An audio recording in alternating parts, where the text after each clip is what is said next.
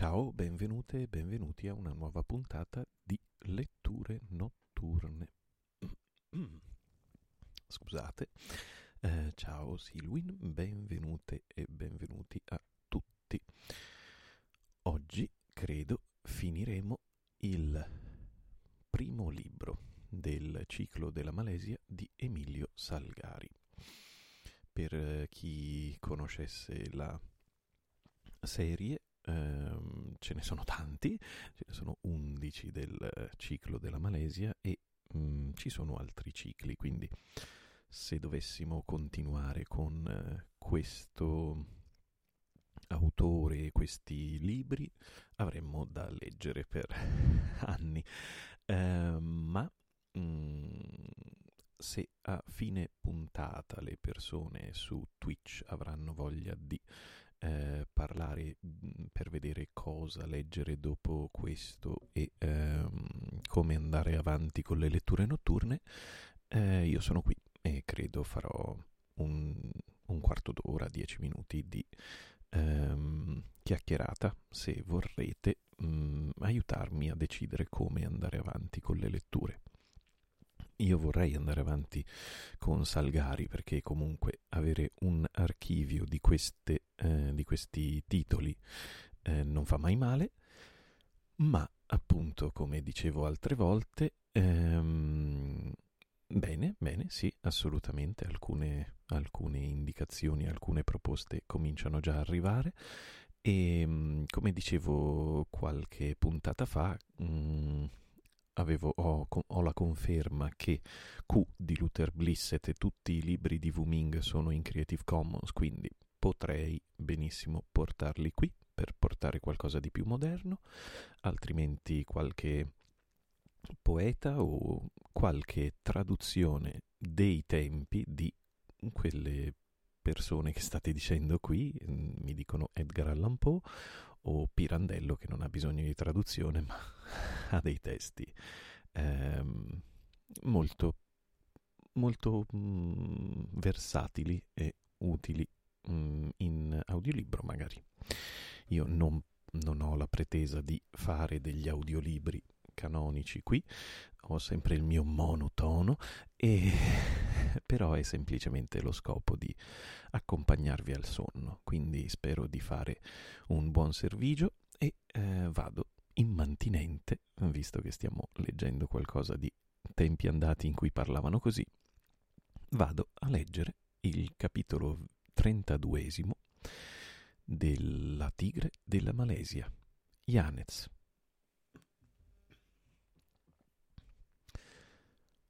La sospensione della vita, come aveva detto Sandokan, doveva durare sei ore, né un secondo di meno, né un secondo di più. Per lo che, appena che toccarono i flutti, ritornarono istantaneamente alla vita senza provare la minima alterazione di forze né di sensi. Ritornati a galla, dopo essersi immersi per una decina di metri, essi girarono gli occhi attorno, scorsero subito a meno di una mezza gomina di distanza, la nera massa del piroscafo che allontanavasi a tutto vapore, soffiando fragorosamente. Il primo moto di Sandokan fu quello di mettersi a inseguirlo, nel mentre che Inioco, ancora stordito da quella strana risurrezione, prendeva prudentemente il largo per non correre il rischio di venire scoperto. La tigre s'arrestò però quasi subito, lasciandosi dondolare fra le onde con gli occhi fissi su quel legno che continuava a allontanarsi portando la sventurata Marianna. Un profondo ruggito, un gemito soffocato gli rumoreggiò in fondo al petto e venne a morirgli sulle labbra increspate. Partita, rapita, mormorò egli con voce semispenta dal dolore. Oh, povera Marianna, mia povera fidanzata. Un impeto di follia lo prese e per qualche tratto seguì il vascello dibattendosi disperatamente fra le acque facendo sforzi sovrumani per raggiungerlo. Egli s'arrestò per la seconda volta, spingendo l'acuto suo sguardo dietro al legno che ormai era diventato quasi invisibile per la tenebra e per la lontananza. Egli tese le braccia verso di lui. Tu mi sfuggi e mi sfuggi portando teco la metà del mio cuore, ma ti raggiungerò, orribil nave, e quel dì che mi arrampicherò sui tuoi fianchi, ah, potesse venire quel dì, potessi riavere la mia diletta fra le mie braccia, potessi almeno farla mia per sempre. Va, va, allontanati, ma per quanto ampio sia il globo, ti raggiungerò e ti arderò assieme a tutti coloro che tu porti. Oh sì, lo giuro, lo giuro e sul mio Dio e sui miei defunti tigrotti. Si rovesciò rabbiosamente sulle onde e volse le spalle alla nave nuotando con quanta rapidità poteva, quasi avesse paura che l'attirasse. Egli raggiunse Inioco, che si agitava come un pesce fra il liquido elemento, aspettandolo ansiosamente. Ah, Inioco, tutto è finito, ho l'anima infranta, esclamò lo sciagurato, e è perduta e forse e forse per sempre. Coraggio, capitano, disse il Daiacco, non è il momento di pensare ora alla vostra fidanzata che è sicura sul piroscafo. Sicura? Non dire così, Ignoco. La salveremo, capitano. Oh sì, sì, la salveremo, Ignoco, dovesse la sua libertà costarmi la vita. Andiamo, capitano, non stremate le vostre forze con una inutile disperazione. Rammentatevi che abbiamo bisogno di essere forti per uscire vivi da questo mare, e poi vedrete che noi torneremo a liberarla appena che avremo ritrovato il capitano Yanez. Sì, hai ragione, Ignoco. Sarebbe follia stremare queste forze che sono sì preziose in questi momenti. Orsù, dimentichiamo ogni cosa. Siamo forti, ritorniamo ancora una volta alla tigre della Malesia, Ignoco. Avanti, io do l'esempio. Il vasto mare della Malesia si, era, si estendeva dinanzi a loro, sepolto fra fitte tenebre, completamente deserto, senza una scogliera o d'un isolotto su cui approdare ed attendere la comparsa del portoghese, senza una vela che segnalasse la presenza di qualche naviglio o un fumo o d'un lume che segnalasse qualche piroscafo. Per ogni dove vedevasi onde spumeggianti che si urtavano le une contro le altre fragorosamente, aizzate dal, dal venticello notturno che sibilava alle orecchie dei due nuotatori. Tacitamente, per non consumar forze sì preziose in quel terribile frangente, i due pirati, a pochi passi l'un dall'altro, continuavano la via ma avanzando con estrema lentezza, con mosse meccaniche, lente, misurate, l'un cupo quantunque cercasse di mostrarsi calmo e l'altro tranquillo e felicissimo di averla fatta sì bella agli inglesi.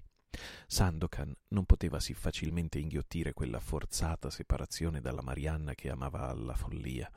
Che mai ne sarebbe avvenuto di lei una volta tratta ancora sulle maledette coste di Labuan tra le braccia del Lord?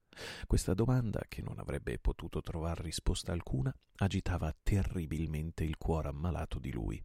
Lo circondava di timori gli uni più sinistri degli altri che invano cercava scacciare. Ruggiva d'ira malediva il destino e la pirateria a causa di tutti i suoi mali, e in quei momenti in cui la disperazione laceravagli il cuore, malediva l'istante in cui aveva abbandonato il piroscafo.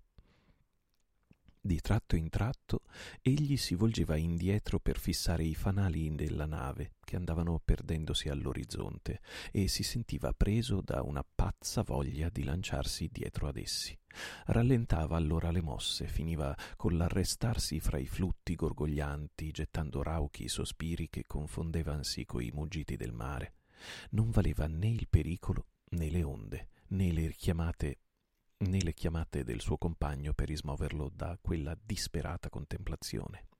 Lascia, rispondeva egli a ogni chiamata del Daiacco, lascia che veda ancora i suoi occhi, che oda ancora la sua voce. Nella febbre gli pareva che i fanali del piroscafo fossero gli occhi della giovanetta e che la possente voce del mare fosse quella di lei, e rimaneva là, con l'ira rumoreggiante nel petto, nel cervello, la maledizione sulle labbra, inerte, con mille pensieri, abbandonato fino a che le onde finivano col colpirlo e inghiottirlo, col coprirlo e inghiottirlo. Ma quando il piroscafo scomparve del tutto fra le tenebre, che i fanali non furono più visibili sull'orizzonte, comprendendo alfine che ogni speranza per il momento era perduta, rivolse tutti i suoi pensieri al Prahos del portoghese. Ritornato a galla dopo l'ultima contemplazione, egli si mise a nuotare dirigendosi all'ovest, cercando ansiosamente con lo sguardo una vela o almeno un fanale che indicasse la sua presenza in quei luoghi. Andiamo, ignoco, diss'egli senza quasi alterazione di voce. Andiamo, io ritorno ancora alla tigre. Vieni, valoroso mio, cerchiamo il portoghese, tutta la mia speranza è là. Bisogna che lo trovi, bisogna che abbia il suo aiuto per ritornare a strappare ancora la giovanetta ai maledetti che me l'hanno rapita. Vieni, mi sembra avere il fuoco nelle vene che mi spinge all'ovest. Mi sentirei capace di filar cento miglia per trovare mio fratello portoghese. Ecco che voi parlate bene, che ritornate la tigre, disse Inioco. Lasciate ciò che è accaduto e pensiamo al presente, che a quanto sembra non è del tutto chiaro. Toh, guardate, mio capitano, che vale lamentarsi quando noi siamo ancora liberi? Siamo ciò che si vuole. Una volta liberi si possono intraprendere grandi cose e ritornarcene laggiù all'Abuan a far parlare i nostri fucili contro quei dannati che contavano appenderci per la gola e rapire ancora sotto i loro occhi la Lady. Non sarà difficile, quantunque siamo ben in pochi. Toh, se si tornasse ancora a Monpracem? Monpracem, mor- mormorò Sandokan con un sospiro. Lascia Monpracem, che è morta, ignoco, e pensiamo al portoghese.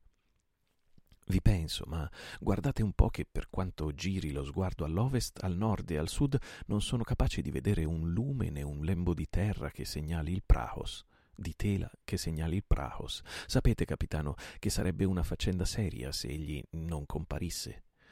Non lo crederò mai, Ignoco. Mio fratello Janez non può averci abbandonati. Egli ci seguiva, ne sono certo. Egli ci seguiva, ne sono certo. Scusate. Ci seguirà, Benone, ma se il povero uomo fosse stato pure egli catturato un po' più tardi? I due nuotatori provarono un brivido. Poteva bene darsi che il portoghese, vinta la cannoniera, fosse stato alla sua volta vinto da qualche altro naviglio, per esempio dal brigantino o dai prahos del sultano. Sarebbe la fatalità così accanita da privarci anche di quest'ultima speranza, mormorò irato Sandokan. Non lo voglio credere, non voglio ammetterlo, Inioco, non pensiamolo nemmeno, ma a ogni modo sarò ancor capace di uscir vivo da questo mare per quanto sia ampio e per quanto abbia a infuriare. Andiamo, tiriamo innanzi, conservando più che sia possibile le nostre forze, fino a incontrare qualche aiuto. Guarda, amico mio, mi rammento di aver detto a lei di gettarci qualche oggetto galleggiante in mare. Perché non avremo a incontrarlo? Oh, esclamò il Dariacco, ecco che le cose cangiano volto e la fortuna è con noi. Se è vero quello che dite, cerchiamo. L'onda stancava i muscoli dei nuotatori che, per quanto fossero robusti, avrebbero dovuto fra tre o quattro ore venir meno. Era quindi di massima necessità cercare quei, quei, galleggianti, onde trovare un punto d'appoggio e aspettare così la comparsa del sole per prendere qualche decisione sulla via da tenersi e approdare a qualche isola o incontrare il portoghese, se era ancora libero. I due nuotatori, allargandosi notevolmente l'un dell'altro, onde non isfuggissero ai loro occhi quei galleggianti che cercavano, si misero ad avanzare, seguendo la scia lasciatasi dietro dal piroscafo. Vagarono per un quarto d'ora, moltiplicando i giri e le ricerche, e già disperavano di incontrar quelli che tanto cercavano, credendo che la giovanetta non avesse avuto il tempo di gettarli in mare, quando Sandokan che si volgeva spesso, quasi cercasse di discernere ancora i fanali del piroscafo, credette vedere due oggetti ondeggiare a una trentina di passi dietro di sé. Si sollevò a metà fuori dei flutti e poté assicurarsi che non si ingannava. Inioco Inioco, diss'egli, volgendosi verso il compagno che lo precedeva di una ventina di metri, respirando rumorosamente. Non vedi laggiù qualche cosa che sulle onde trastullasi? trastullasi? Il daiacco dopo di essere stato più volte coperto dalle onde, s'arrestò, gettando uno sguardo dietro di sé. Eh, esclamò egli, mi sembra di vedere due oggetti che somigliano a due anelli. Sarebbero essi i due galleggianti promessi dalla nostra regina oppure due pesci di nuovo conio? No, no, non sono pesci, ma i due galleggianti che quell'adorabile perla di Labuan ha gettato in mare per noi.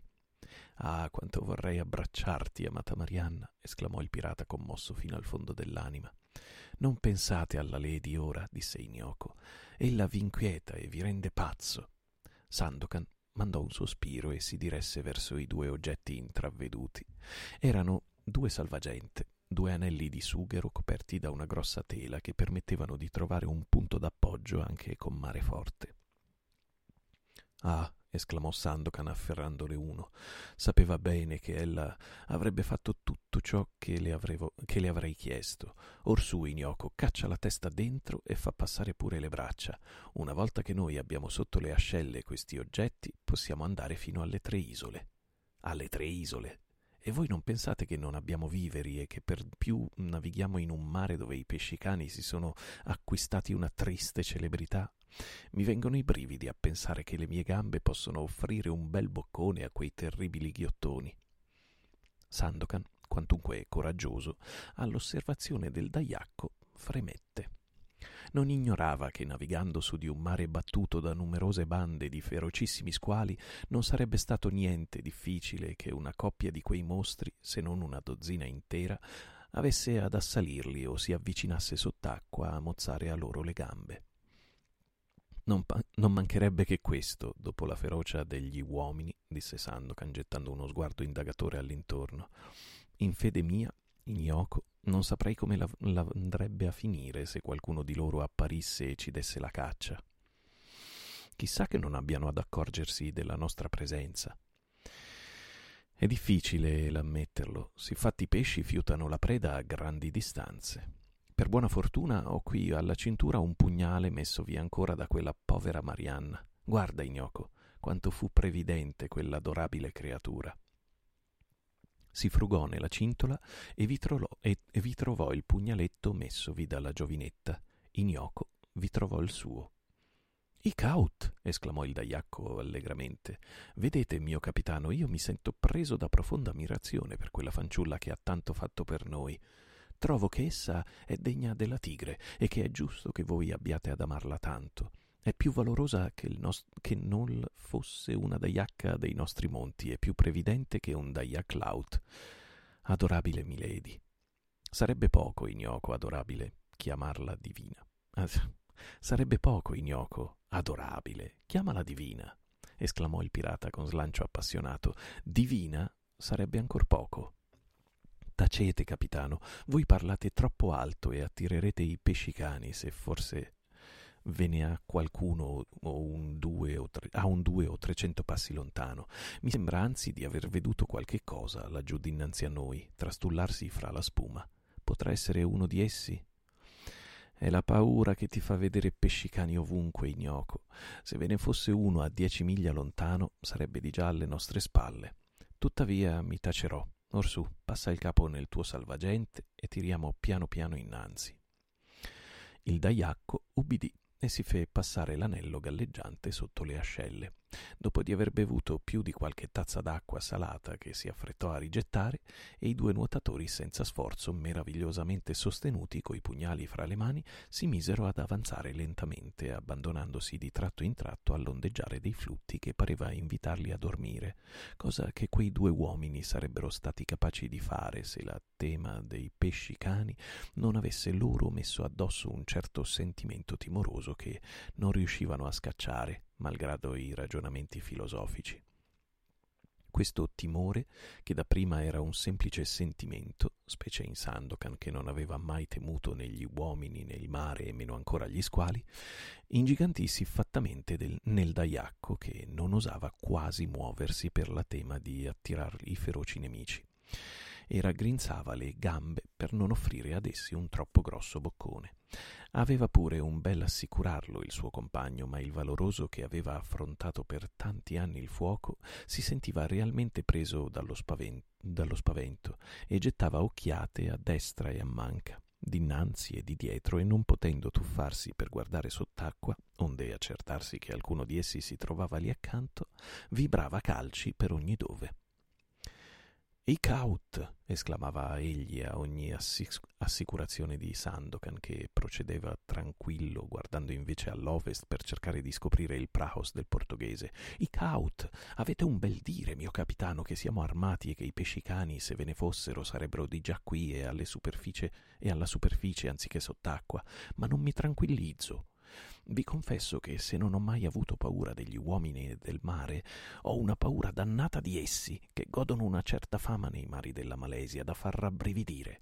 Se uno di essi nuotando sott'acqua venisse a mozzarmi le gambe, coi, salvagen- coi salvagente sotto le ascelle, i due nuotatori, l'uno irritato contro il portoghese che non si mostrava e l'altro tutto intento ai suoi pescicani immaginari, almen per il momento continuavano così avanzare sulla via dell'ovest nella più profonda oscurità, battuti dalle onde che talvolta, incontrandosi, li coprivano, un po' irrigiditi dall'estremità dei piedi sempre tuffati si tenevano prudentemente l'uno accanto all'altro per portarsi un vicendevole aiuto, arrestandosi quando sembrava loro di vedere qualche cosa che avesse l'apparenza di un pesce e facendo i loro commenti sul portoghese che pareva tardasse e assai a, a comparire all'orizzonte. Sandokan era inquieto più del compagno e aveva ben ragioni di esserlo, dipendendo la loro salvezza tutta dal portoghese. Senza di questi, tutte le speranze di lanciarsi sulle tracce del, del piroscafo e di raggiungerlo prima che toccasse l'Abuan cedevano inevitabilmente su tutta la linea.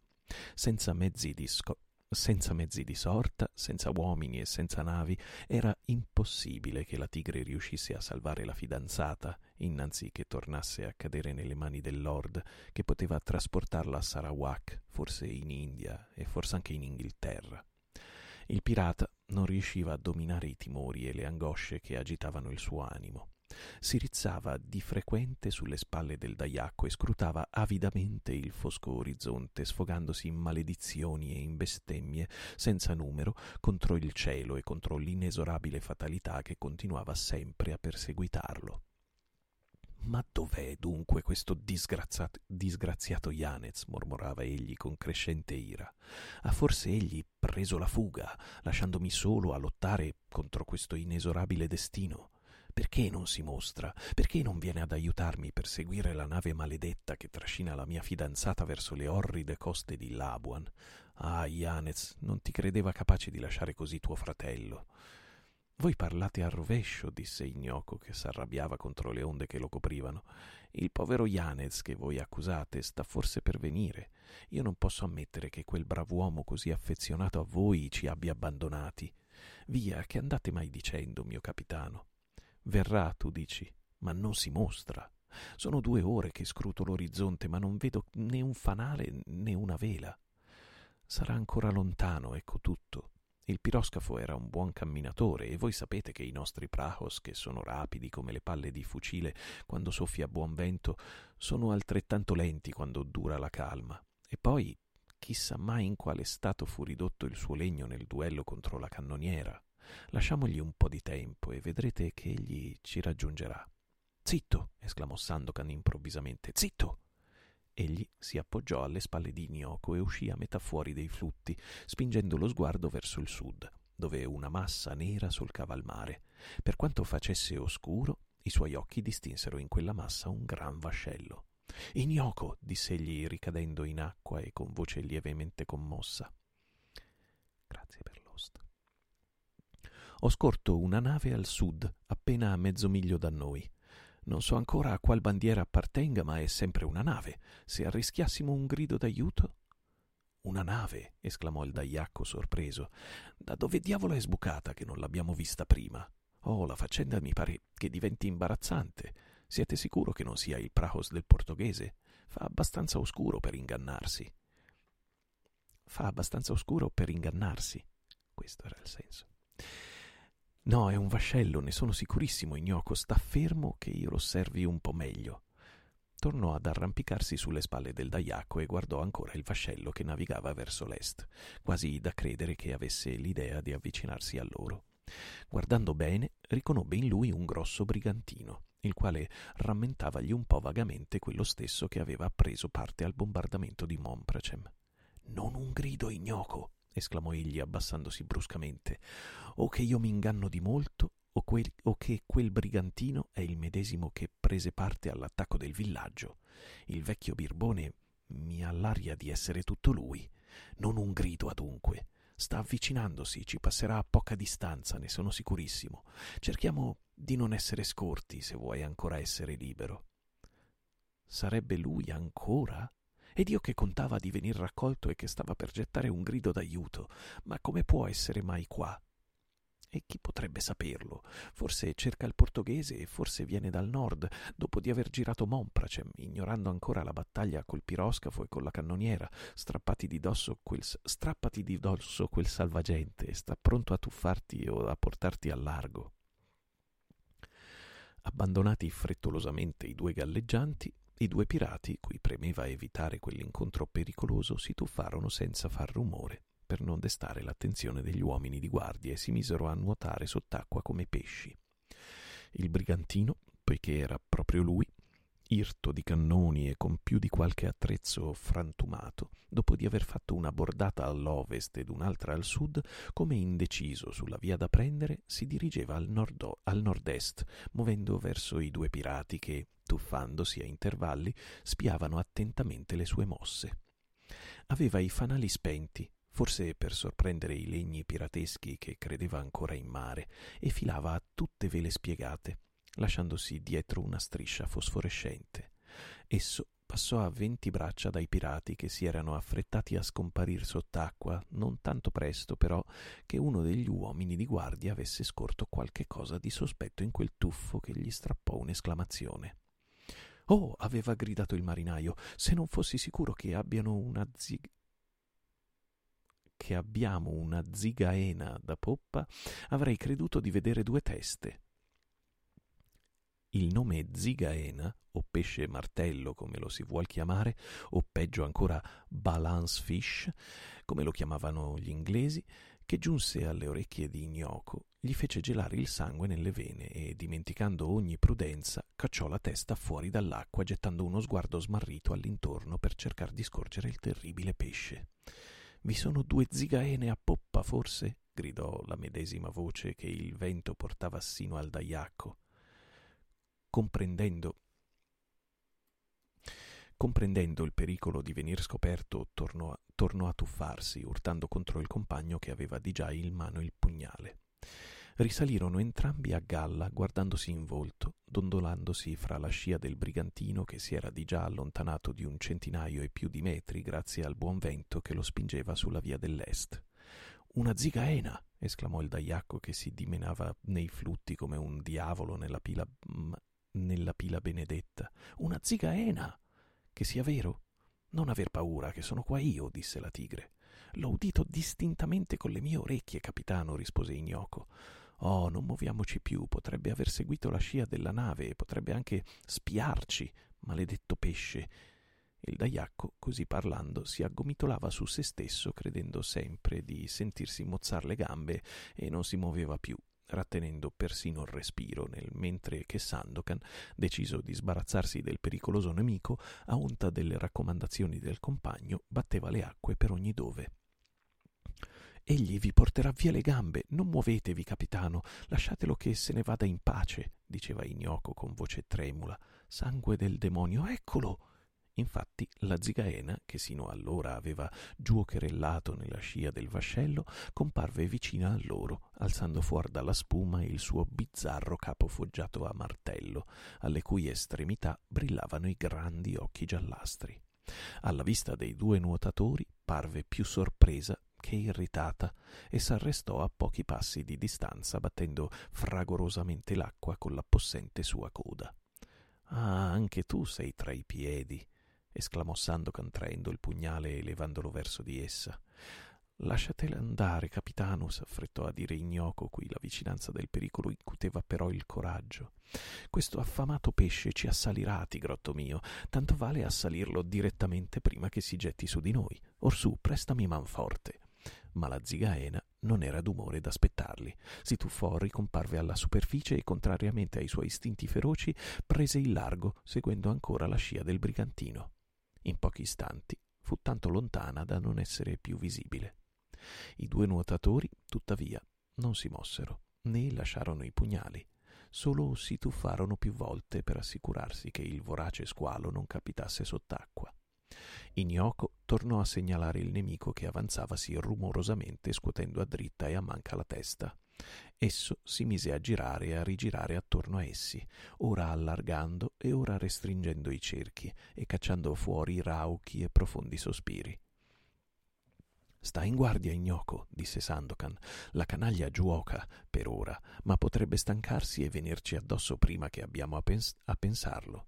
Aggrappati alla, al salvagente e filiamo pian piano verso l'ovest. Chissà che non abbia a stancarsi di seguirci. Se venisse qualcuno in nostro aiuto, mormorò il povero Daiaco, anche questi pesci dopo gli uomini. Scusate. Se venisse qualcuno in nostro aiuto, mormorò il povero Daiacco, anche questi pesci dopo gli uomini. Lascia i lamenti e guardati dai denti, che mi sembrano molto acuti. Orsù, in ritirata con la prua all'ovest. Con la sinistra attorno al salvagente e la dritta armata del pugnale, volgendo la faccia alla zigaena che giocherellava a dieci o dodici metri di distanza, rovesciandosi rumorosamente fra le onde, i due pirati si misero in viaggio, urlando e battendo le acque con le gambe per tener lontano il terribile pesce. La manovra non riuscì. La zigaena, dopo mezz'ora, era ancora lì, continuando i suoi giuochi, sollevando con la possente sua coda vere trombe d'acqua, che giungevano fino ai nuotatori, mostrando i suoi acuti ed enormi denti ed emettendo certi sospironi da paragonarsi al tuono udito in lontananza. D'un tratto fece un balzo gigantesco e si precipitò verso i due pirati. Proprio in quel momento Inioco gettò un urlo di gioia. Capitano, capitano, balbettò egli.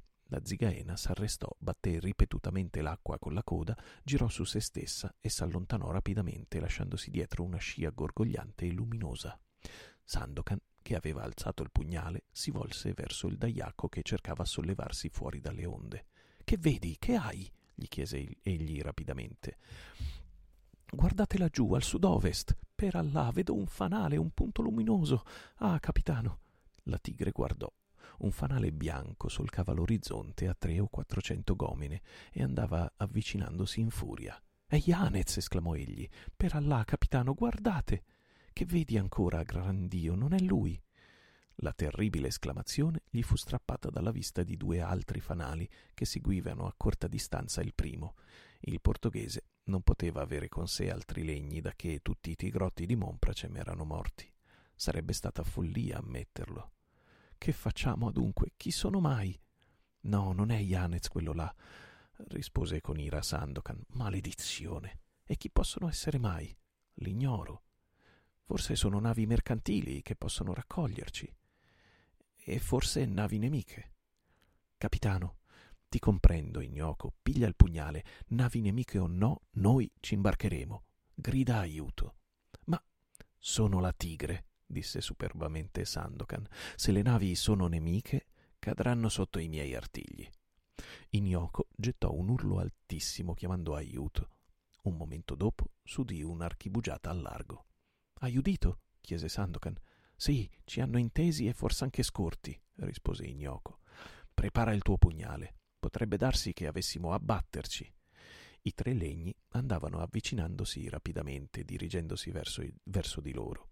Sandokan, dalle vele enormi, riconobbe in essi tre prahos.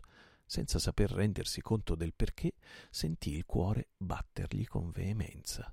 Olà, gridò egli con voce tonante, chi siete? Tigri, rispose una voce partita dal praos più vicino. Sandokan uscì a metà dalle onde. Tigri, tigri, esclamò egli. Ignoco, sono tigri. Yanez, Yanez. Per Giove, chi mi chiama? chiese una voce. Io, Sandokan, la tigre della Malesia gli rispose un gran grido, un gran urlo di gioia partito dai tre prahos. Viva la tigre! Viva Sandokan! Il primo prahos era vicino. I pirati lo raggiunsero in meno che lo si dica e si issarono sul ponte. Un uomo s'avventò contro la, contro la tigre e lo strinse contro il suo petto. Ah, mio povero fratello, credeva non rivederti mai più. Sandokan posò il capo sul petto di Yanez ed emise un singulto che fu coperto dalle urla dei marinai dei tre legni, che, pazzi di gioia, gridavano a squarciagola. Viva la tigre! Viva Sandokan! Vendetta! Sangue! Egli rimase alcuni istanti abbracciato a Yanez, poi improvvisamente rizzossi e tese minacciosamente le mani verso l'oriente. Compagni, tuonò egli, all'Abuan, all'Abuan, la tigre della Malesia ve lo comanda. Un minuto dopo i tre legni viravano in furia di bordo, veleggiando verso le coste dell'isola indicata.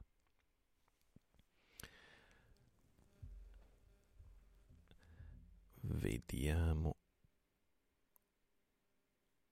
Non so quante linee manchino, ma dovrebbe essere l'ultimo capitolo se non ricordo male. Siamo al capitolo 33, il piroscafo. Data la rotta, scelti gli ultimi di guardia, installati gli individui dalla vista più acuta sui pennoni delle grandi vele, per non lasciar fuggire il piroscafo e fatti spegnere i fanali di bordo, per non attirare l'attenzione di qualche incrociatore, Sandokan e il portoghese s'affrettarono a scendere nella cabina di poppa per venire a spiegazione e progettare i loro piani onde poter riacquistare la perduta regina di Monpracem. Il primo, cupo e scoraggiato, si lasciò cadere su di una panca dinanzi al tavolino. L'altro, Gaio come sempre, sedette a lui di fronte, strappando un, fasc- un fiascone di whisky ed empiendo due grandi tazze. Orsù, fratello mio, disse questi, per quale miracolo ti trovo ancora vivo, mentre ti credevo da un pezzo impiccato a qualche pennone? Sai che io sono assai sorpreso e che mi sembra ancora impossibile di vederti qui? Per mille spingarde bisogna dire che qualche buonanima prega per te e forse anche per i tigrotti di Monpracem. Chissà, mormorò Sandokan. Lascia lì ora ciò che riguarda me e parliamo invece di te. Dove hai trovato quei due legni che ti seguono? Come mai ti trovi qui invece di dormire d'un sonno eterno in fondo al mare? Se tu sei sorpreso di avermi trovato vivo, io sono egualmente sorpreso di veder te accompagnato da tante forze. Il portoghese vuotò l'una dietro l'altra tre o quattro tazze di liquore. Poi, dopo di essere rimasto qualche istante silenzioso, Sandokan, disse, ti ricordi quella notte che la flotta nemica ci assalì? Non lo scorderò mai. Quella notte perdetti la mia Monpracem, il mio mare, i miei tigrotti, la mia potenza e persino la mia Marianna. Marianna? E dove, trova- e dove trovasi essa? Silenzio, Ianes. Continua il tuo racconto ora, avrò sempre il tempo di riaprire la ferita che mi straziò il cuore. Bene, io quella notte fatale fui assalito da una cannoniera che si era affissa in capo di abbordarmi. Ci battemmo accanitamente per mezz'ora, io tentando di aprirmi il passo per accorrere in tuo aiuto, essa cercando di impedirmelo. I miei cannoni ebbero il sopravvento e la maledetta sventrata andò a picco con tutti i suoi uomini. Bravo, Janez, hai vendicato la rotta di Monpracem. Prosegui. Quando l'affondai, il tuo praho sdrucito si sfasciava e tu eri alle prese col nemico sul ponte del piroscafo. Stimando essere pazzia il voler tentare di liberarti, fuggii, ma m'allontanai. Poi, quando vidi il piroscafo andarsene, mi misi a seguirlo a gran distanza, sperando di poterti una notte o l'altra salvare, dando improvvisamente l'abbordaggio. Ah, è proprio vero che tu mi seguivi, ne aveva la sicurezza. Per mille spingarde, come pensare altrimenti? Sì, seguì il piroscafo, ma il vento scemò il giorno dopo, e io rimasi assai indietro per quanto i tigrotti arrancassero furiosamente. Alla sera aveva perduto di vista la cima dell'albero di legno. Scusate. Alla sera Aveva perduto di vista la cima degli alberi del legno, ma non disperai e continuai a seguirlo sulla via delle Romades, sicuro che avrei finito col raggiungerlo. Alto là, Janez, non ti sembrava strano che il vascello navigasse verso le Romades anziché verso le tre isole? Sicuro, ma io lo seguii nella sua rotta quantunque temessi che alle Romades si tenesse ancorata una parte della flotta. Basta così, continua Janez. Erano passate già ventiquattro ore quando scorsi due legni che mi avevano l'apparenza di due prahos giganteschi. Di due prahos pirateschi.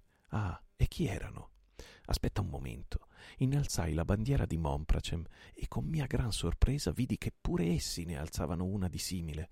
Venimmo a Parlamento e riconobbi che uno era il Prahos di Paranoa, che ci portò a Labuan, e l'altro il Prahos di Maratua, che faceva parte della flotta di Giro Batoè.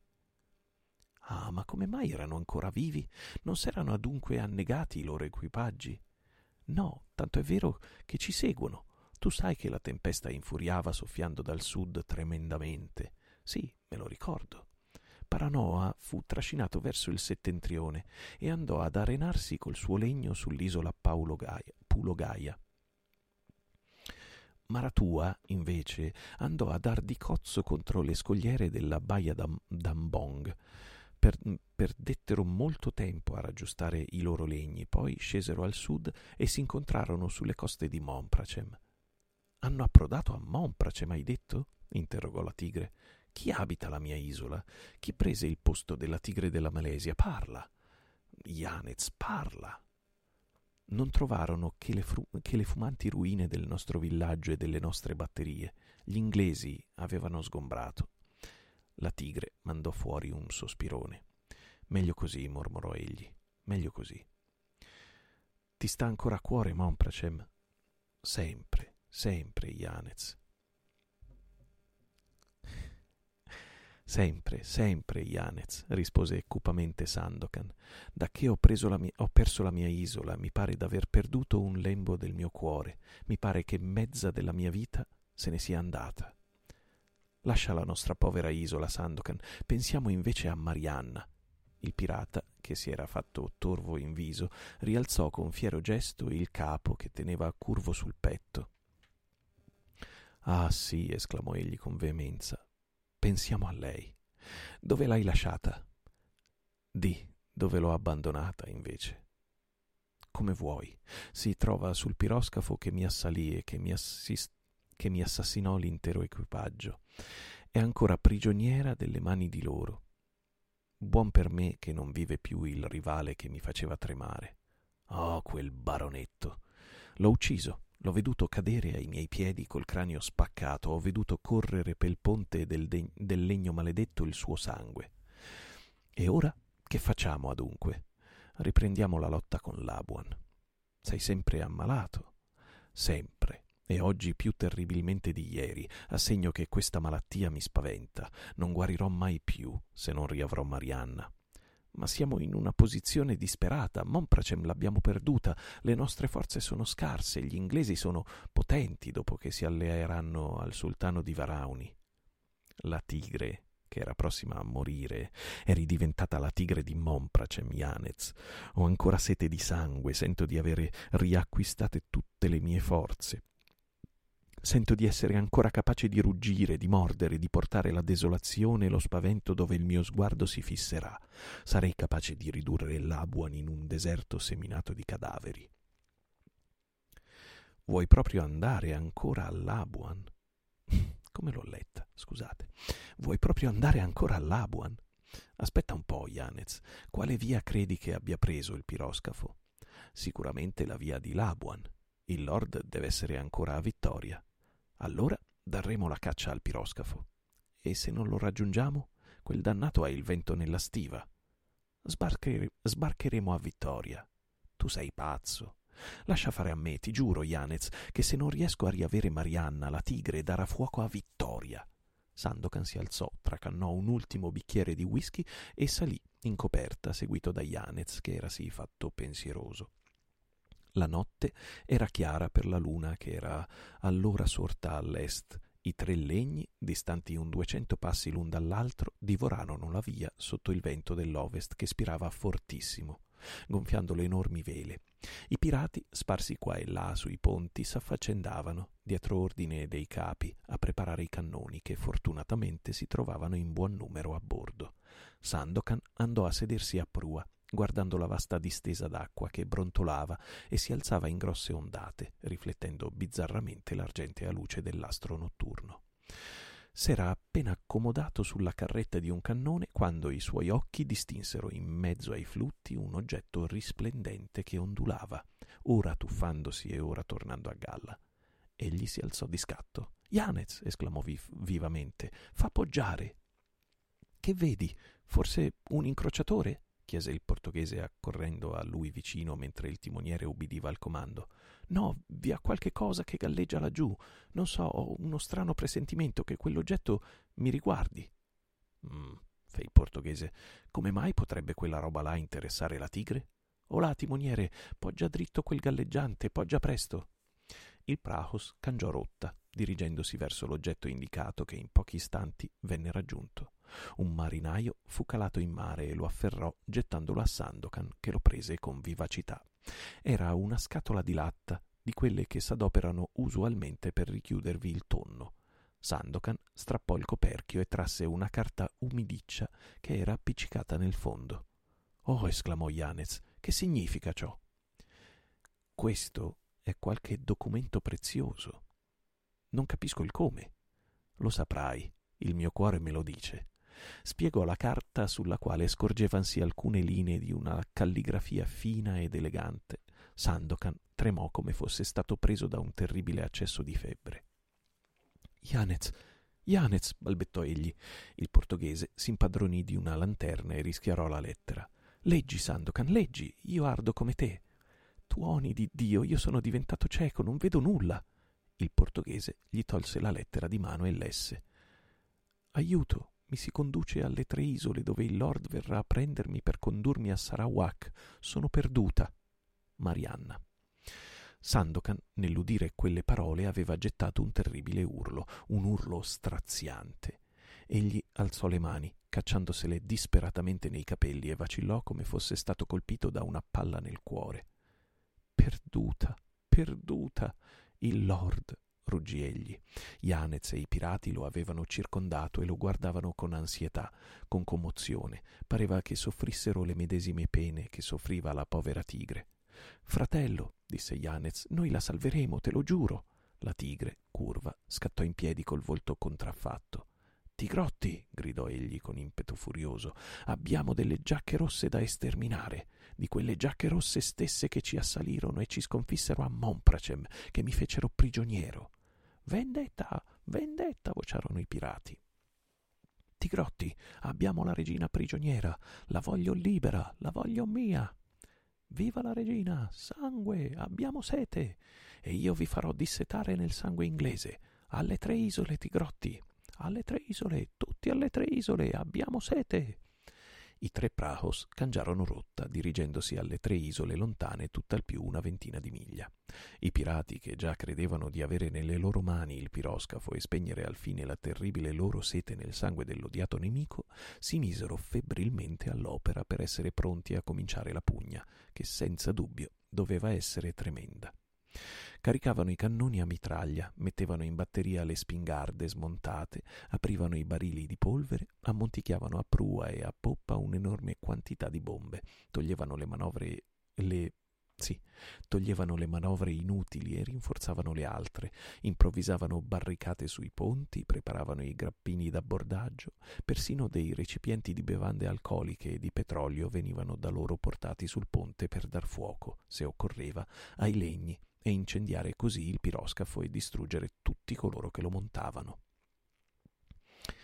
Sandokan li animava col gesto e con la parola, promettendo a tutti botti di, botti di sangue e teste di inglesi. Ah, andava esclamando egli di tratto in tratto, potessi giungere in tempo di salvarla. La salveremo, disse Yanez che fumava accanto a lui guardando fissamente il mare per vedere se le tre isole comparivano sull'orizzonte. Il bello sarà a trovarlo, il maledetto, dove diavolo si sarà rifugiato? Se vi fosse qualche cittadella si sarebbe sicuri di trovarlo ancorato lì presso. Ma che io sappia, le tre isole non hanno che dei villaggi insignificanti o per lo più piantati entroterra. Non aver paura di questo, Yanez, rispose Sandokan. Noi lo troveremo per quanto si sia ben nascosto. Sulle coste meridionali della prima isola si trova una gran baia profonda e sono più che sicuro che si sarà ancorato là. Tutto sta che noi abbiamo a giungere in tempo per sorprenderlo con la giovanetta a bordo. E in qual modo, fratello mio, lo assaliremo? A cannonate prima, con le scimitarre dopo. È roba vecchia codesta, ma non puoi aver dimenticato che sul piroscafo si trova Marianna. Ebbene, che vuol dire? Per Giove, credi tu che gli inglesi se la lasceranno rapire una seconda volta? Quando i miei tigrotti, guidati dalla tigre della Malesia, giungeranno sul ponte del legno nemico, vorrò ben vedere quale inglese sopravvivrà per disputarmi la fidanzata. Preghiamo Allah che vi possano che vi possiamo arrivare prima che la nave del Lord apparisca. Del resto rispondo io. E non ti rammenti che tentò di fare il Lord quando noi gli rapimmo la Lady? Sandokan sentì i capelli rizzarglisi sulla fronte. Me lo ricordo voce cupa. Tentò di ammazzarla. Lo so, e credesti tu. Non è possibile, Yanez. Non credo nulla, ma il comandante potrebbe aver ricevuto l'ordine di farle saltar le cervella nel caso che venisse assalito. E dunque? chiese Sandokan con un filo di voce. E dunque bisognerà impedire che questa sventura accada. Ma come? Su, parla, Yanez, hai qualche piano in testa? Forse, Gettalo fuori per mille tuoni, io sono tutto in sudore, tremo tutto di spavento. Oh, se venisse uccisa, guai, guai, non, lo, non le sopravvivrei un solo istante. Innanzi a tutto bisognerà spacciare il comandante della nave. Sicuro, ma come? Con un colpo di pistola. Una volta a bordo nel, del suo legno non sarà difficile mandarlo a gambe levate col cervello bruciato. Una volta a bordo del suo legno. Ma come si salirà? Ecco che ci siamo, disse Yanez. Tu sai che fra i legni che bombardavano Monpracem ve n'erano parecchi dello, del sultano di Borneo? Sì, lo ricordo, disse Sandokan trucemente. Benissimo. Io inalbero sul mio praos la bandiera del sultano, vesto i miei uomini come le guardie di Varauni ed entro tranquillamente nella baia. Ah, Yanez, esclamò Sandokan stringendoselo al petto. Sta fermo, fratellino mio, disse il portoghese. Una volta nella baia vado a ormeggiare il mio legno presso il piroscafo e salgo sul suo ponte con la scusa di dire due parole al comandante. I miei uomini saranno lì. Saltiamo in coperta e facciamo un massacro di tutte le giacche rosse. E Marianna? No, Janez, qualche cane d'inglese potrebbe raggiungerla nella cabina ed ammazzarmela. E allora che vuoi fare? Quanti pirati, quanti pirati abbiamo? Una quarantina e più. Benone, quaranta compreso me, ci imbarchiamo sul tuo legno. Tu sali sul piroscafo con una lettera indirizzata a Marianna, farai tanto che gliela consegnerai in, nella cabina e una volta raggiuntala ti barricherai assieme. Basterà un tuo fischio per farci avvisati che tu sei al sicuro. Ci arrampicheremo sul piroscafo e faremo un macello di tutti gli inglesi. E se ci scoprissero prima di avvicinarsi al vascello? Di avvicinarci al vascello? Come? E chi, chissà, gli inglesi qualche volta sono furbi. Non mettermi paura indosso, Yanez, disse Sandokan. A ogni modo, farò più di quello che san fare mille uomini uniti. In quell'istante si udì la voce squillante di Gnocco gridare Oe, guarda le tre isole! Sandokan e il portoghese si precipitarono a prua. Questo è l'ultimo capitolo di questa sera, il capitolo 34. L'ultima pugna della tigre. Le tre isole apparivano a tre o quattro miglia di distanza, appena appena visibili per la profonda oscurità. Nessun fuoco brillava sulle dirupate loro coste e nessuna nave, per quanto i pirati girassero attorno ai loro occhi, veleggiava nelle loro vicinanze. Isole e acque parevano deserte e addormentate. Sandokan, appena si fu accertato che erano propriamente esse, comandò di ammainare le vele e agli altri praos d'avvicinarsi bordo contro bordo. Compiuta l'unione dei tre legni, fece subito innalzare sugli alberi di maistra la gran bandiera dello, del sultano di Borneo e portare le artiglierie sul suo praos più grande, più solido e quello che portava tutti i suoi tesori. Dei 46 uomini che aveva, 40 passarono sul suo ponte, dopo di essersi camuffati alla meglio tanto da passare per marinai e guerrieri di Varauni. Compagni, diss'egli chiamandoli attorno e intimando a loro il più assoluto silenzio.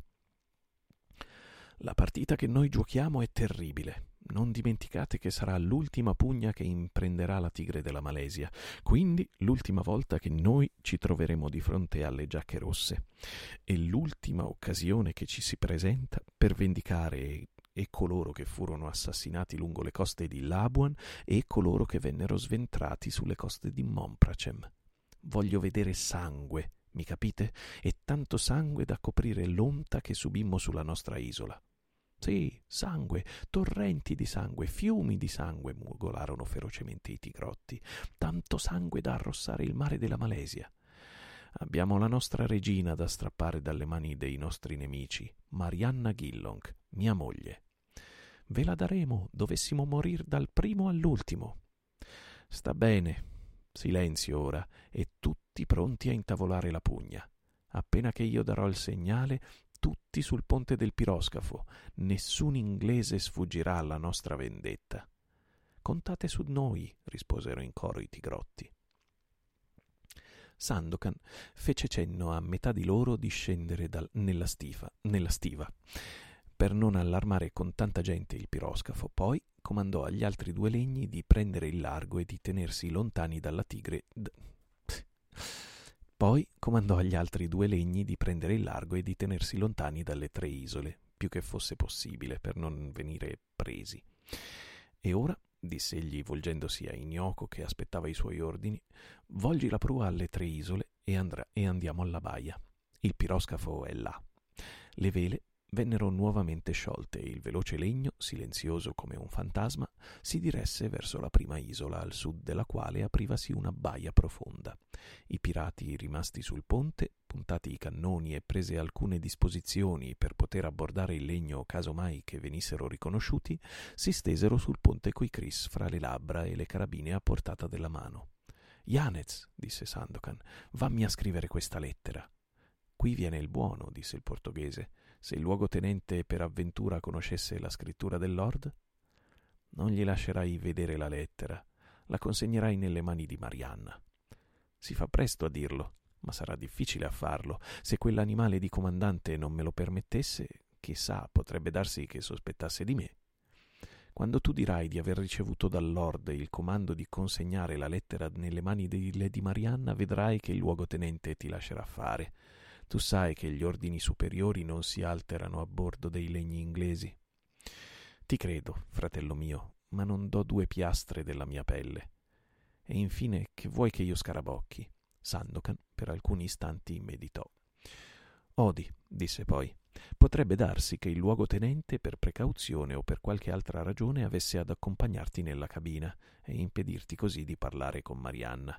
Scriverai quindi sulla lettera che noi siamo pronti a dare l'abbordaggio al vascello e che stia in guardia. Eccomi qua, un nuovo impaccio dinanzi agli occhi, disse Yanez. Quale? Se il luogotenente restasse anch'egli nella cabina, come potrò barricarmi? Hai un Chris, lo caccerai fino all'impugnatura nella schiena di lui. Tu parli con una sicurezza tale da far credere che tutto sia facile. È l'ultimo colpo che tentiamo, Yanez.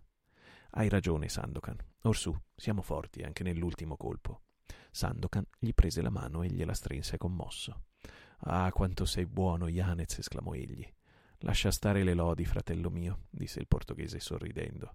Animo, conduci il Prahos in porto. Prima che vi arriviamo, la lettera sarà finita. Il bravo portoghese sparve per il boccaporto di poppa e Sandokan si portò a prua con gli occhi fissi sull'isola più vicina e precisamente all'ingresso della baia che aprivasi verso il sud fra una doppia fila di scoglietti madreporici. Il Prahos continuava ad avanzare lentamente con le vele terzor... terzarolate. Pensavo fosse terzorlate, scusate. Il Prahos continuava ad avanzare lentamente con le vele terzarolate e la gran bandiera del sultano di Borneo spiegata sulla cima dell'albero maestro. Esso giunse dinanzi alla baia del, nel momento che il sole usciva dal mare, rischiarando quasi improvvisamente le tre isole. I pirati scattarono in piedi si udì tosto un grugnito di gioia. Ogni mano si portò istintivamente alle impugnature delle scimitarre e dei cris. Qualcuno afferrò la carabina e qualche altro la miccia dei cannoni. Silenzio! comandò la tigre della Malesia. Proprio nel mezzo della baia stavasene ancorato il piroscafo. La ciminiera la bandiera inglese ondeggiava sul picco dell'albero di, mezza, di, mezzana e dalla ciminiera usciva un legger pennacchio di fumo grigiastro. Sandokan ricono- riconobbe subito in quel piroscafo quello stesso che lo aveva assalito sotto le coste di Mompracem e che lo aveva fatto prigioniero. Tremò tutto. Là vi ha la mia fidanzata, mormorò egli copamente. Là vi sono quei cento inglesi che mi schiacciarono. Bene, fra un'ora vedrò cento cadaveri dissanguati, orribilmente mutilati dalla mia scimitarra. Si volse ai suoi tigrotti, che guardavano trucemente il naviglio. Egli è là, diss'egli. Lo vedete? Lo vediamo, risposero con impeto feroce i tigrotti. Là trovasi la moglie della tigre della Malesia, quella che voi gridaste regina di Mompracem. La libereremo per ritornarla alla tigre. Non basta. Io odio quegli uomini. Non li esecriamo, tigre, e abbiamo sete di sangue. Che nessuno ci sfugga, io lo comando. I tigrotti risposero con un mugolio furioso. Vogliamo sangue, vogliamo cadaveri, vogliamo vendetta, risposero ad una voce. Bene, voi avrete tutto ciò che chiedete. Yanez. Il portoghese comparve portando la lettera. Egli era camuffato da capitano di marina bornese con un gran turbante in capo ed una bella casacca verde in mezzo alla quale campeggiava lo stemma del sultano. Il piroscafo? chiese egli mettendo piede, mettendo piede sul ponte. Il maledetto dorme all'ancora, rispose Sandokan. Il lord non è ancora arrivato, ma potrebbe trovarsi qui fra pochi momenti. È quindi di assoluta necessità che noi abbiamo ad agire subitamente. È giusto, fratello mio. Orsù allora spicciamoci. Io salgo a bordo del legno e al primo fischio voi date l'abbordaggio. Siamo intesi? Ma per Giove, non tardate. Se il colpo non riesce, tu lo sai che io non uscirò vivo dalla cabina della Lady. Fidati di me, Yanez, sento d'essere ancora una volta la tigre della Malesia. Si tratta di liberare Marianna, la mia fidanzata, più ancora mia moglie. E ciò basta. Ho il sangue che mi bolle, ho indosso una smania furiosa di uccidere, di scannare, di sbranare. Andiamo, vattene sotto coperta con l'aggia, e voi, tigrotti miei, giù quelle armi e componete un po' cristianamente i vostri musi feroci. Bisogna che gli inglesi non abbiano a sospettare di nulla. Sandokan gli strinse fortemente la mano. Coraggio, Yanez, gioco la mia ultima partita. Arrivederci sul vascello, nemico. No, non è un nemico. Arrivederci sul vascello nemico in mezzo a un monte di cadaveri. Strinse fra le braccia la tigre della Malesia e l'aggia poi si slanciò a prua, gridando. Inioco, metti pur la prua dritta al piroscafo. Coraggio, tigrotti, abbiamo lassù un fiume di sangue da bere. Il Prahos veleggiò subito verso la baia.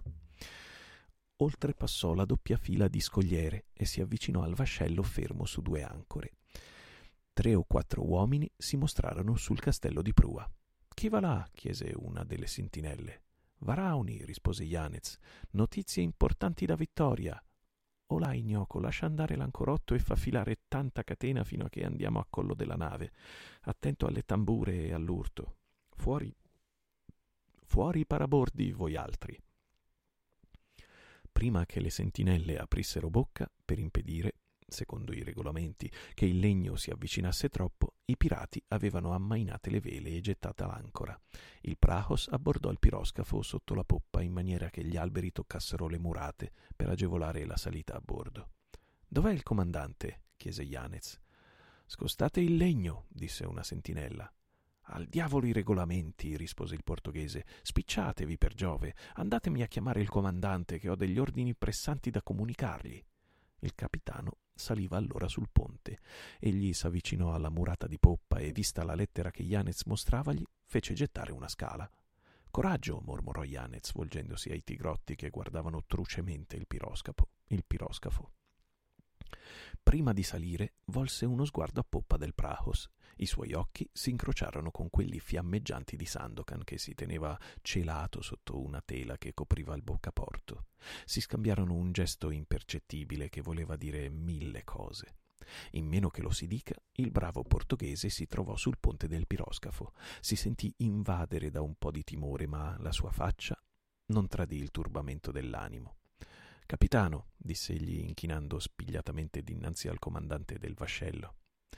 Una lettera per Lady Marianna Gillonk. Da dove venite? Dall'Abuan. Chi ve la diede? Lord James Gillonk in persona. L'avete veduto adunque voi? Che fa? Sta armando un brigantino per venirvi a raggiungere, rispose Yanez con voce ferma. Egli mi ha incaricato di consegnare questa lettera alla lady sua nepote. E per me non vi diede alcuna lettera? chiese il capitano. Nessuna, comandante. Ciò è strano. Non vi comunicò nemmeno ordini? Nessuno.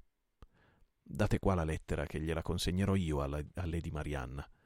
Mille scuse, comandante, ma ho avuto ordine di consegnarla io in persona a sua nepote, disse audacemente Yanez. In tal caso, venite con me. Gliela daremo assieme. Yanez rabbrividì e sentì gelarsi il sangue nelle vene. Sono perduto, mormorò egli fra sé, se Marianna mi conoscesse. Tuttavia non si smarrì, né rifiutò la compagnia del capitano per paura di destare sospetti. Solo cacciò una mano in tasca per assicurarsi che il Chris era al suo posto. Andiamo, capitano, disse poi, facendo uno sforzo per padroneggiare l'emozione che lo assaliva gettò una rapida occhiata al Praos. Arrampicati sugli alberi vi erano sei o sette pirati e avevano un piede appoggiato sulla murata del piroscafo. Pareva che fossero lì lì per avventarsi sui, marina- sui marinai inglesi che li che li osservavano mutamente e con qualche curiosità. Scusate. Egli seguì il capitano e scese assieme a lui la scala che conduceva alle cabine di poppa. Il povero portoghese si sentì rizzarsi i capelli sulla fronte quando udì il capitano bussare leggermente ad un uscio. Chi è là? chiese una voce che Yanez riconobbe subito per quella di Lady Marianna. Un messaggio di Lord Gillonk, vostro zio. Magari con la Z, in italiano. Un messaggio di Lord Gillonk, vostro zio, rispose il capitano. La porta si aprì e furono introdotti in una vasta cabina riccamente addobbata e nel mezzo della quale stavasene ritta la fidanzata della tigre, pallida, abbattuta, ma fiera. Ella, nello scorgere Yanez, che conobbe subito, impallidì ancor di più e s'appoggiò alla spalliera di una sedia, ma non gettò grido alcuno, non fece il più piccolo gesto di sorpresa che potesse tradire il coraggioso portoghese. Ella ricevette dalle sue mani la lettera, l'aprì macchinalmente e la lesse con una calma veramente ammirabile. Yanez fu subito lesto a tirarsi indietro. Tremava tutto come se avesse la febbre ed era diventato bianco come un panno lavato. D'un tratto fece due passi verso lo, sport- lo sportello della cabina che guardava il mare. Capitano, diss'egli con voce stridula e alterata, mi pare di vedere un piroscafo che si dirige verso questa baia. Il comandante si precipitò verso lo sportello, credendo davvero che un piroscafo fosse in vista. Era quello che Yanez voleva. Gli si fece silenziosamente alle spalle col Chris in mano, gli mise quattro dita sulla bocca per impedirgli di mandare il più piccolo suono, poi, rovesciando bruscamente addosso una, a una sedia, gli sprofondò l'arma fino all'impugnatura nel cuore. L'inglese cadde a terra fulminato, vomitando sangue. Lady Marianna non poté frenare un grido d'orrore. Tuoni di Dio, mormorò cupamente Yanez. Silenzio, sorella mia asciugò freddamente la insanguinata lama del Chris sulle vesti del morto e si avvicinò a Marianna, stringendole la mano con passione. Sorella mia, le disse, non emettere grida che potrebbero tradirmi e cercate di essere non emettete grida che potrebbero tradirmi e cercate di essere forte se volete che vi salviamo. Sandokan e i tigrotti sono qui, l'avete letto sulla lettera, e fra cinque minuti daranno battaglia a quelli del piroscafo. Coraggio, adorata sorellina. Ah, Janez, disse la giovanetta stringendosi ai suoi fianchi. Vi capisco, un assassinio vi mette sgomento, ma non poteva fare a meno di pugnalare quel povero diavolo. Dio mi perdonerà. E Sandokan, e la tigre, e il mio fidanzato. Oh, parlatemi di lui. Ve lo dissi che è nascosto nel Prahos e che attende il mio segnale per cominciare il massacro. Non abbiamo tempo da perdere. Siete ancora risoluta ad abbandonarvi completamente nelle braccia di mio fratello? Sempre, Janez, sempre, esclamò con fuoco la giovanetta. Bene allora, all'opera. Avete armi?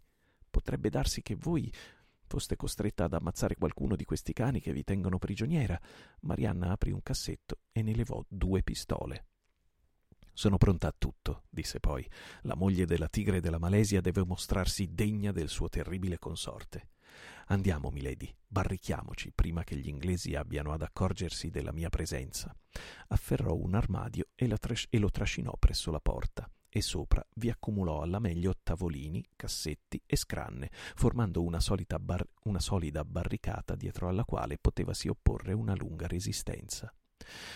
E ora, disse egli quando ebbe finito, diamo il segnale. Coraggio, milady, mano alle pistole.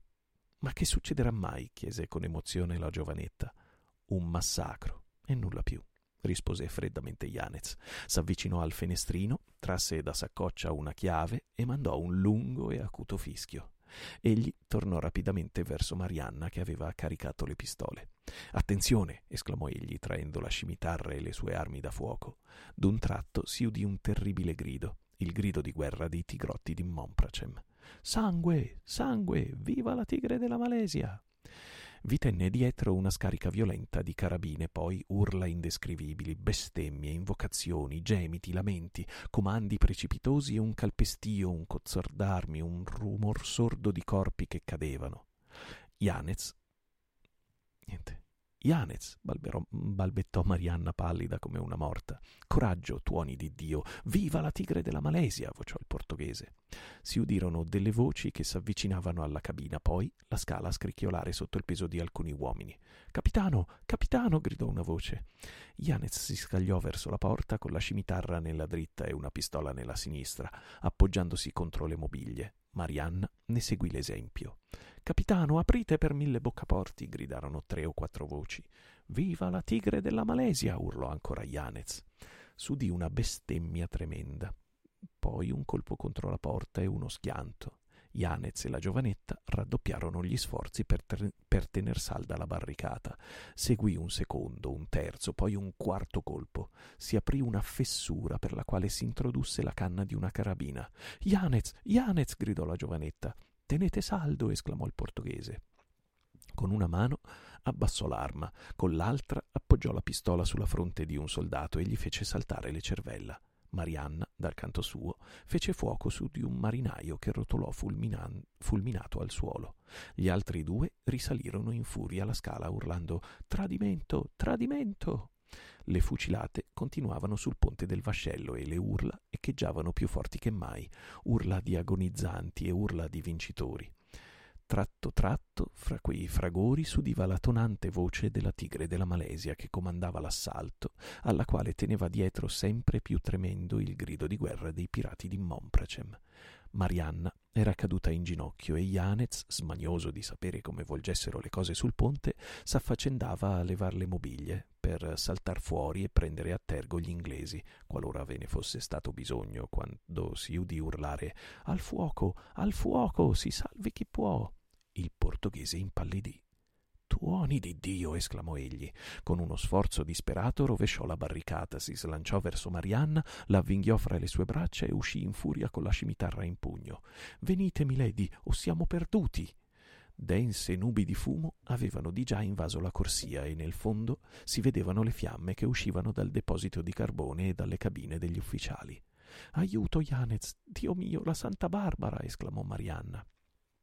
Janez, tenendola sempre fra le braccia, salì la scala e guadagnò il cassero. La pugna durava ancora più feroce che mai fra gli inglesi e i pirati. Qua e là si scorgevano gruppi di cadaveri orribilmente mutilati, nuotanti fra torrenti di sangue, agonizzanti che gemevano contorcendosi rabbiosamente, combattenti che si azzuffavano tremendamente, rovesciandosi, calpe- calpestandosi e scannandosi a vicenda, e per ogni dove armi infrante e insanguinate. In mezzo a tutti si vedeva Sandokan, che invulnerabile fra le palle e i colpi di baionetta faceva strage di, faceva strage di inglesi. Al fuoco, al fuoco! gridò il portoghese saltando in coperta e cacciando dieci pollici di lama nella schiena di un contromastro che si azzuffava con il troignoco. Il grido fu udito. I quindici o venti inglesi che ancora restavano in piedi si diedero alla fuga per salvarsi in, nelle imbarcazioni, ma furono circondati e ammazzati addosso alle murate. La tigre della Malesia si precipitò incontro a Yanez e ricevette fra le braccia Marianna gettò un urlo di gioia giammai uscito da gola umana. Marianna, Marianna! esclamò egli. La giovanetta s'aggrappò al suo collo. Nel medesimo istante si udì una cannonata rombare verso l'alto mare. La tigre della Malesia cacciò fuori un ruggito rabbioso. Il lord, il lord, tutti a bordo del mio Prahos. Non aver paura, Marianna, sono qua io. Il Prahos si era fatto sotto la scala di tribordo. Sandokan con Marianna, Yanez e tutti i pirati che erano scampati alla pugna, portando i feriti, abbandonarono il vascello che, in preda alle fiamme, bruciava come un fastello di legna secca. S'udì una seconda e poi una terza cannonata, le vele in un lampo furono spiegate, i pirati diedero mano ai remi ed il piccolo legno uscì a tutta velocità dalla baia, inoltrandosi verso l'alto mare. Sandokan trasse Marianna a prua e la coperse con la lama della sua scimitarra. A seicento passi a tribordo galleggiavano i rottami dei due prahos, lasciati indietro da Sandokan, e a quattrocento passi a babordo veleggiava un grosso brigantino con la bandiera inglese sul picco della randa. I pirati si gettarono ai cannoni.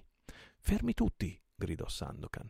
Egli tese la scimitarra verso la prua del brigantino, sulla quale stavasene un uomo con le mani appoggiate sul bompresso. Guardalo, Marianna, guardalo, disse egli. La giovanetta gettò un grido di spavento. Mio zio, mio zio, balbettò ella smarrita. Guardalo per l'ultima volta. Ah, Sandokan, tuoni di Dio, è lui, urlò Yanez con accento terribile. Alzò la carabina e lo prese di mira. Sandokan gli strappò l'arma di mano. Egli è per me sacro, disse con aria tetra. Il brigantino si avanzava rapidamente. Egli tirò un primo colpo di cannone sul Prahos. La palla smussò l'albero di maistra, abbattendo la bandiera della tigre della Malesia. Sandokan portò la destra al cuore e la sua faccia si sconvolse. Addio, vita, mormorò egli dolorosamente. Addio, tigre. Abbandonò bruscamente Marianna, si abbassò sul cannone di poppa e mirò a lungo. Il brigantino tirava furiosamente, alternando alle palle scariche tremende di mitraglia. Sandokan non si muoveva, mirava sempre. Di repente si raddrizzò accostando la miccia. Il cannone si infiammò ruggendo, scuotendo tutto il Prahos. Vi tenne dietro uno scroscio formidabile e l'albero di maestra del brigantino ruinò in mare con tutta l'attrezzatura schiantando le murate. Guarda, Guarda, esclamò la tigre.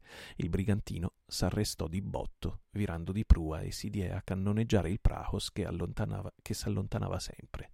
Sandokan afferrò Marianna, la trasse a poppa, salì sulla murata e la mostrò al lord che bestemmiava e urlava come un pazzo a prua del brigantino. Guarda mia moglie! Poi retrocesse a lenti passi con la fronte abbuiata, gli occhi torvi, le labbra strette, i pugni chiusi e scosse disperatamente la testa.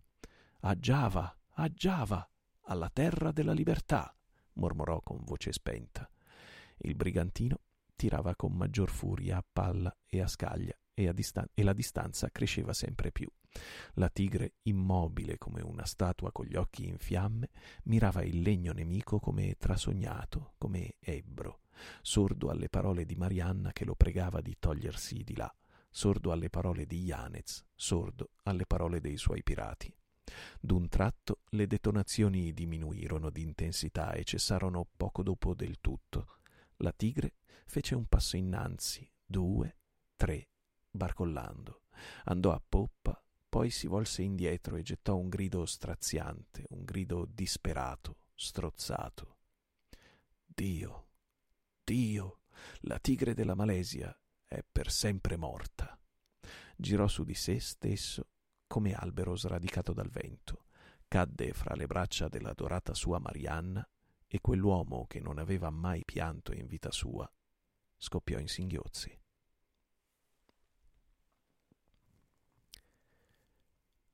Così finisce la tigre della Malesia.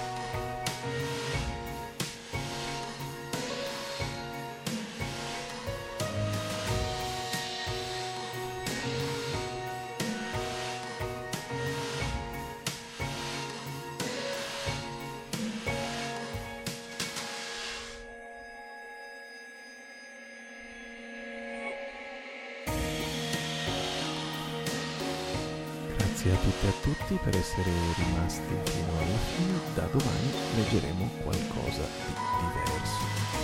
Eh, non sappiamo ancora cosa, ora lo decideremo insieme. Grazie alle persone che seguono su Spreaker,